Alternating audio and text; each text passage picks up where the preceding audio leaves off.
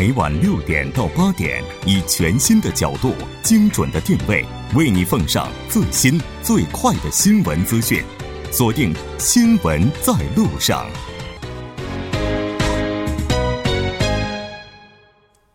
好的，八点过后，欢迎回来。稍后是广告时间，广告过后为您带来我们今天新闻放大镜的第二部分。好的，欢迎回来，回到我们今天新闻放大镜的第二部分，继续和来自 t e c a n l o 律师事务所的黄平平律师，以及来自延世大学高等教育处的童心研究员一起来聊一聊青少年保护法到底保护了谁这一话题。如果您对我们今天的话题有什么想法，也欢迎您参与进来。您可以发送短信到井号幺零幺三，提醒您每条短信通信商会收取您五十韩元的通信费用。另外，您也可以在 YouTube 上搜索 TBS EFM，在收听 Live Streaming 的同时点击对话窗参与进来。那刚才我们提到了，如果青少年法被废除的话，可能所有的人都要适用于刑法，而这样做的话，可能将面临更加复杂的一些问题。那如果青少年法也适用于釜山事件的加害者的话，那么这两个女孩子 A 和 B，就目前最施暴最严重的这两位的话，他们可能会受到怎么样的惩罚呢？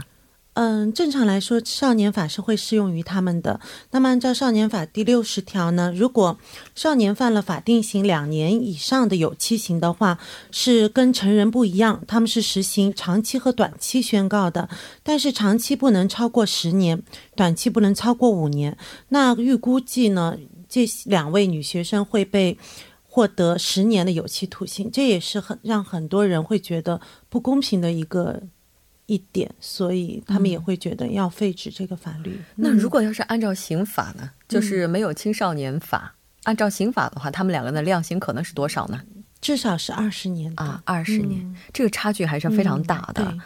那所以说，大家可能就会在探讨这样一个问题：是否要废除，然后让这些施暴者得到应有的惩罚？当然，废除青少年法的话，也并不是说能够解决所有的问题。那它可能也会带来一些不利的因素，对吧？我们请童研究员来聊一聊这个话题。嗯，首先呢，我们从青少年的那个个人的立场上看呢，青少年毕竟不等于成年人，特别是他在心理承受能力上面也表现出非常大的差异。呃，对于同样的打击呢，给青少年留下的创伤是要比成年人要大的很多的。那么，给予青少给予这个犯罪的青少年惩罚的主要目的，主要是还还是放在教化上面，而不是惩罚。对，那么所以如果废除这个青少年法呢，按照成人的量这个量刑去审判青少年罪犯呢，对于他们今后的成长以及社会适应方面肯定会是造成不利的影响。那么第二个呢，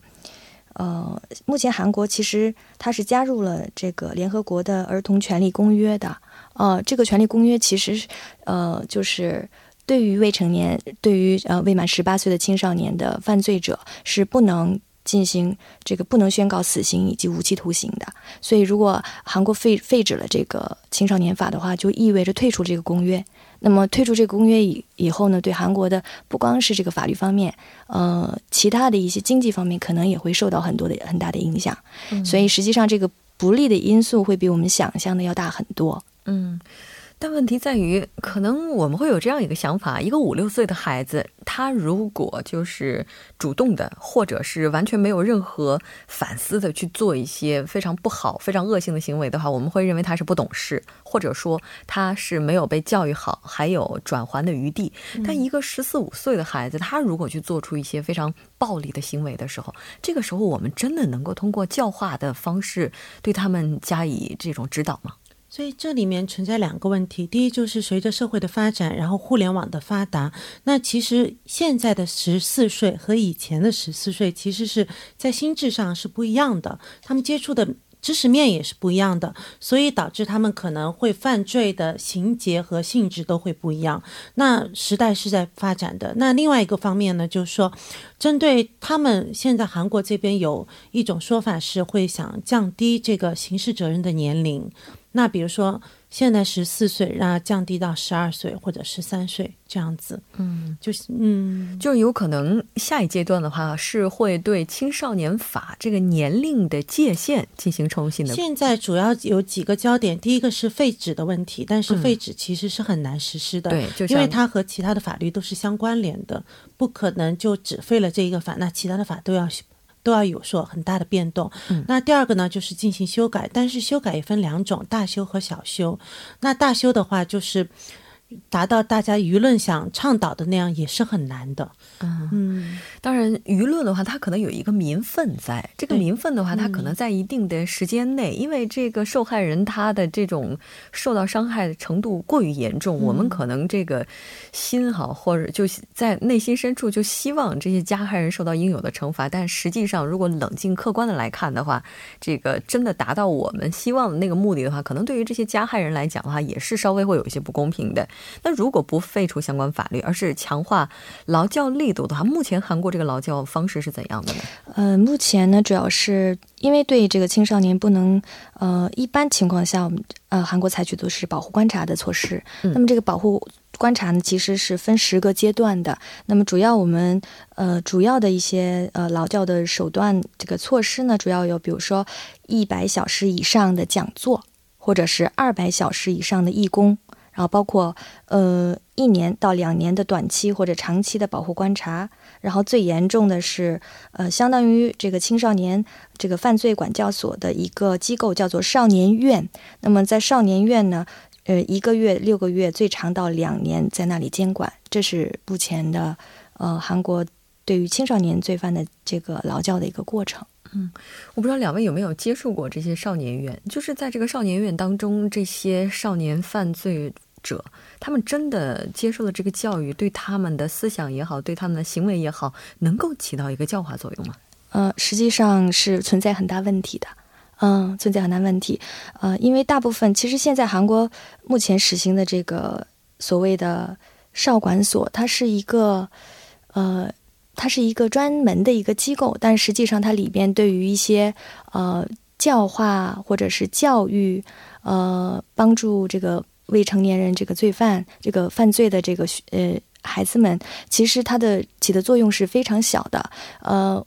我没有亲自见过，但是我听说过，呃，是里边呢，它会像一些成年的一些成年人在的监狱里边一样，会有一些呃课程给他们听。那么这些课程呢，其实主要是呃帮助他们以后走出社会以后，比如说呃谋一份职业。啊，让他们在里面学习美发、美容这些方面，但其实，在教育方面其实是非常非常少的，所以啊、问题很多。嗯，因为对于这些孩子来讲的话，未来有一天走出这个地方，他们要面临的不仅仅是生存的问题，可能还有要面对自己曾经犯过的那些错误是否进行了彻底反省这样一个问题。如果没有进行彻底反省的话，可能他的再犯罪率也是比较高的。那如果真的像同研究员所讲的这样的话，可能未来他这个少年院他也要进行改革，这样才能够起到真正教化的作用，是吧？对。那这次釜山女学生暴力事件的加害者，他是保护检查的对象吧？应该是属于这个范畴吧？对，嗯，正常来说是属于保护检查的对象，只不过这次比较特殊，就提前把他们从少教所，呃，把他们让他们离开少教所，然后进入一个跟成人一样的那个被管制的区域，所以这次是不太一样的，给给到的是和成人一样的待遇。如果要是按照正常情况，就情况就是没有网友去青瓦台的官方网站。然后请愿，然后没有舆论的这种这种画风，那么这次案件的话，会不会走到今天这样一个方向？其实这个案件之前已经发生了一系列的案件了，所以这个案件即使没有这么多的关注度的话，其实还是会可能会走到这一步。我觉得啊、嗯，因为现在总体来说都比较严。就是检察院和法院这边的态度，对青少年犯罪现在都比较的管的比较严了，因为之前的恶性事件也不断的在发生。嗯，这个其实像这个釜山的这位女高中生哈，她之前的话应该是属于这种被保护检查当中的，那那这个那那就是说她已经是处于这个状态下的话，怎么就又能犯罪呢？就是说他此前就是在进行这次犯罪的情况的时候，她、嗯。本人就是有前科的，嗯，也就意味着之前的话，那些劳教、劳改啊、嗯、劳动教育啊，或者说他的那些这个所有的这些，我们做出这些努力，在他身上都是没有起到任何效果的。所以这也就是研究犯罪心理学的一个很重要的一个东西，因为这种犯罪心理学就是跟我们想象的，比如说他通过一定的劳动改造、一定的心理的教育，然后能达到改化他的这样的一个程度，但是确实也是存在很大的局限性的，这个也是超出大家的一个想象。那这也是以后在这方面要去进行新的研究，就是犯罪人的心理这块，也就意味着现在韩国这个劳教体系目前还是存在着很大问题的。嗯，是的，那呃，韩国现在目前呢，这个专门预防青少年犯罪的政策呢是空白的状态，空白，对，而且也没有专门的机构去管理未成年人犯罪。那么，无论是警察、检察官还是法院呢，对于应当受到处罚的青少年的犯罪人员，实际上是没有专门的人力来投入的。那么，我看到这个报道呢，就这次釜山校园暴力的这个事件呢，恰恰暴露出了这个实际执行这个呃。处分劳动处分的这个当中出现的一些问题，比如说韩国的一名警察呢，下面最多要管理一百三十个保护检查触犯的这个青少年。你想一个人一对一百三十个，怎么可能全部都能够呃面面俱到？所以这样的话，在工作当中难免会出现这样的疏忽和漏洞。另外呢，很多这个呃青少年犯罪以后呢，呃被判处这个短期或者长期的这个保护观察之后呢，他们。经常就是离家出走，或者一方的单方面断绝联系，这样的话你找不到他，所以实际上这个处分是无法实行的。嗯。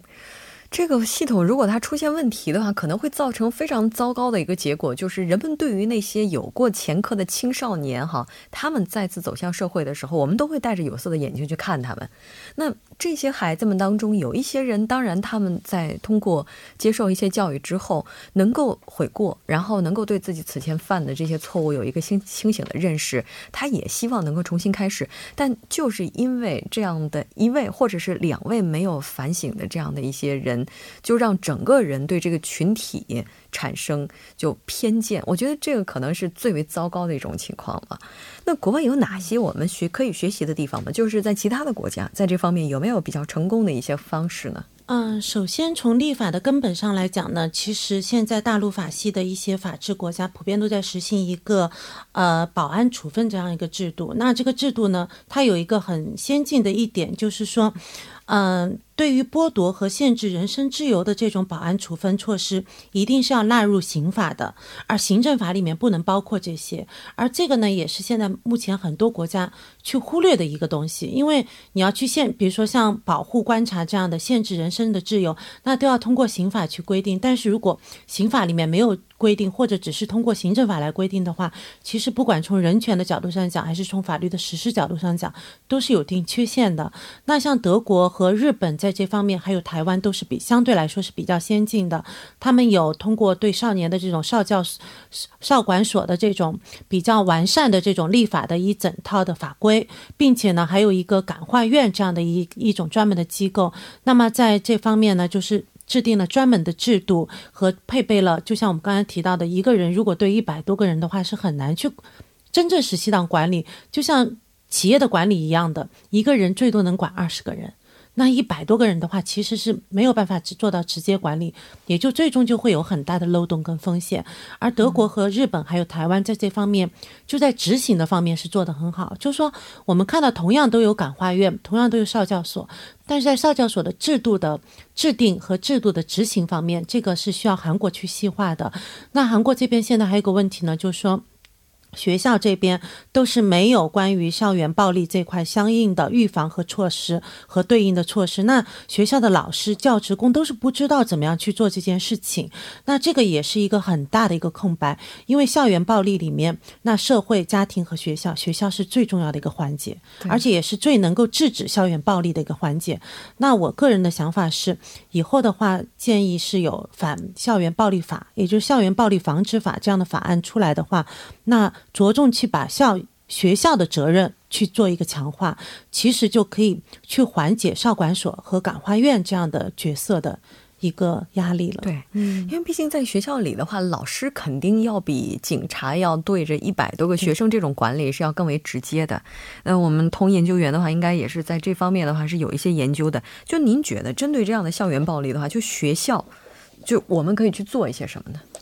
实际上呢，这个学校在这方面其实作用是非常大的。我想强调这一点，因为呢，我们一般都说这个父母才是孩子的第一位老师嘛，呃，家庭也是孩子的第一所学校。但其实呢，我们通过研究发现，这些校园暴力的施害者，他呃，大多数呢，他的成长环境都是不是很完整的。那么，缺失在父母这个管教缺失的这个环境下呢，可能心里面出现了一些畸形，导致他出现了这样的犯罪行为。那么，其实呢，我们可最好的办法就是让他的家庭完整，但是我们做不到。所以呢，其实呃，在这个这个防范这个校园暴力的一些呃这个方面呢，其实学校其实最有条件发现、干预以及处理的场所。嗯，那么学校呢，其实主要是。我觉得预防这个教育很重要。嗯，首先呢，它应该完善这这种管理制度，并且呢，这个实施的这个效率也是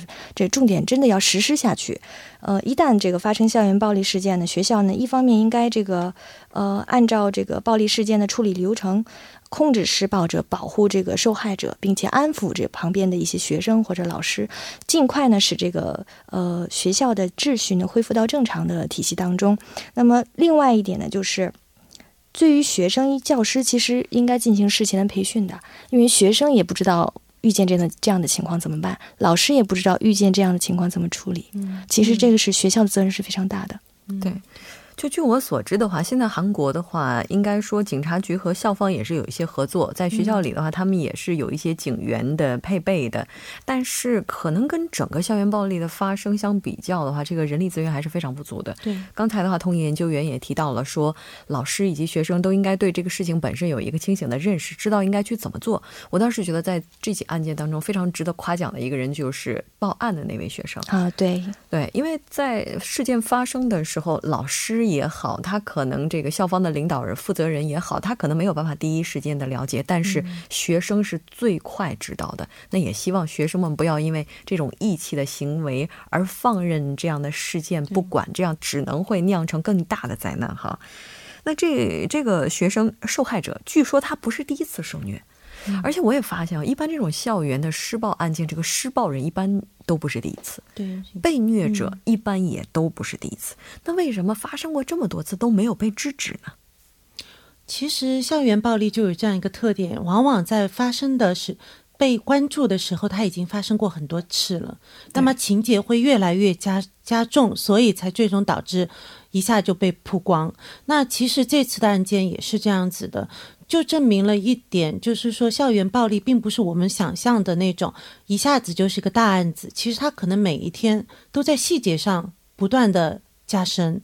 那么这里面就有一个很重要的一个制度要引出来，就是校园的暴力的申报申告制度。这个制度基本上在韩国大部分的学校都是没有这个制度的。那没有这样一个申告的热线或者这样一个体系的话，其实对学生来说，他虽然大。在一个校园里面，学生是最容易观察到这种暴力事件的发生，但是却没有一个良性的渠道。比如说，这种申报制度一般来说都应该是匿名的，但如果没有这种申报制度的话，学生的信息、学生的名字都会被曝光。这也是导致很多的暴力事件在刚开始的时候为什么没有被曝光，因为大家也会有一种害怕被报复嘛。因为这次的暴力案件本身也是一个暴力报复案件。嗯，所以说保护这些报案者本身也是我们这个是非常重要的，匿名的这种保护制度，以及如何去处理这些。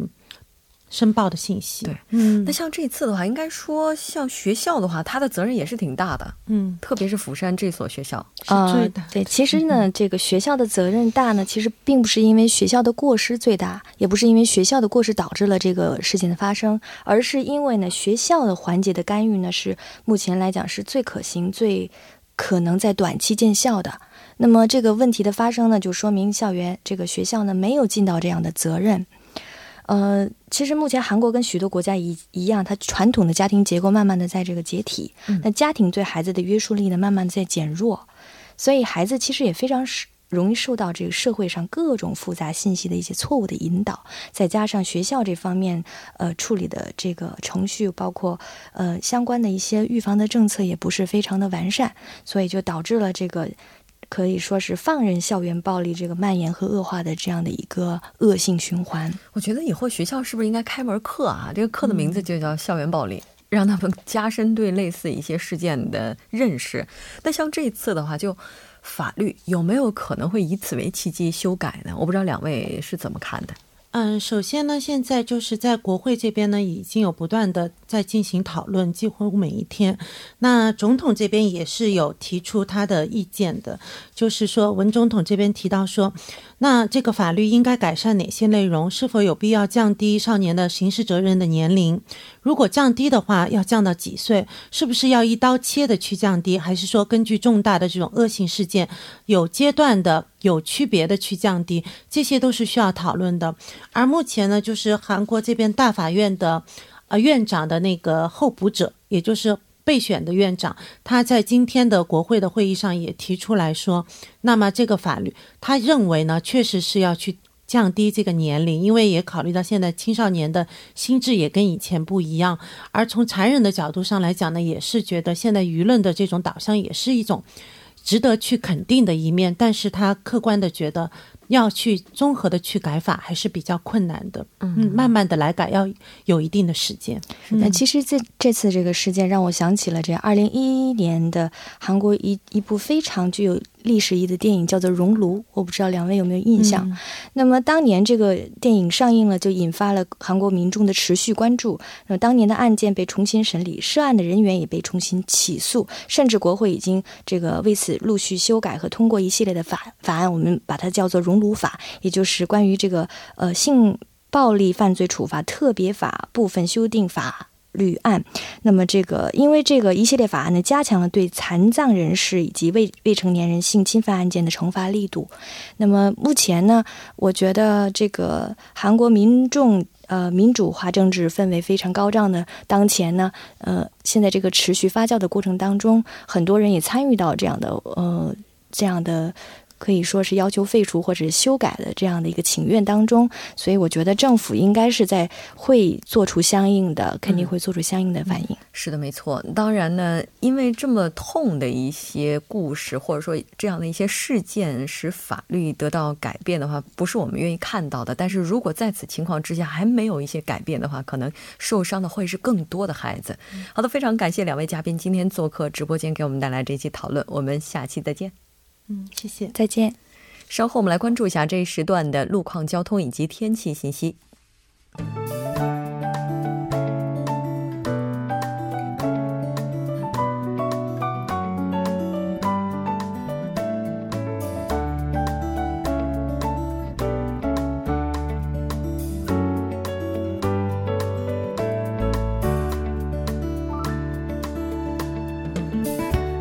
七点五十四分，这里是由影月为大家带来今天节目最后一段的首尔市交通及天气情况。我们再度关注下目前发生在路面的突发事故。那在盆塘水西路青潭大桥方向，水西分岔口到探川交叉路的三车道，目前是停驶一辆故障车辆。现在呢，也有工作人员正在处理作业当中，还望您耐心等待。接下来是在成山路延世大学赛弗伦斯医院到延世大学呢，是有交通追尾事故，同样有工作人员正在处理作业当中，受影响四车道目前是停滞不前的。好的，最后我们再度关注下今明两天的天气情况。今天晚间至明天凌晨晴，最低气温零上十六度；明天白天晴，最高气温零上二十七度。好的，以上就是今天全部的天气与交通信息，我们明天同一时间不见不散。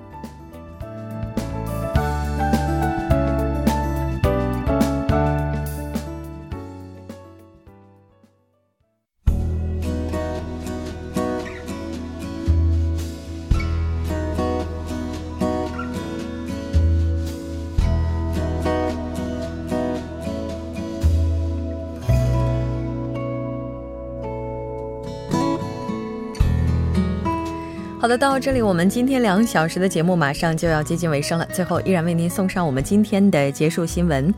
六千平米巨幅草画现身瑞士高山。那根据了解，一位法国艺术家呢，在瑞士的蒙特勒维伊图尔山坡上创作了一幅名为《未来的故事》的巨型陆地艺术画。描绘了一个小女孩在津津有味地读着一本书。那这名艺术家使用了六千升可以生物降解的颜料进行创作，画作面积达到了六千平方米。那目前的这位画家呢，他叫塞佩，他不到三十岁，居住在瑞士。作为草画领域的先锋呢，他也是将艺术和涂鸦结合到了一起，将普通的山坡变成了巨大的画幅。现代科技和艺术的结合呢，也是更多的保护了传统艺术。当然，也希望现代科技和艺术的完美结合，能够带给人们更多美丽的艺术作品。好的，新闻在路上，感谢您的收听。节目组制作人范秀敏，作家金勇，隐约感谢您的陪伴。我们明天晚上同一时间依然在路上。我是木真。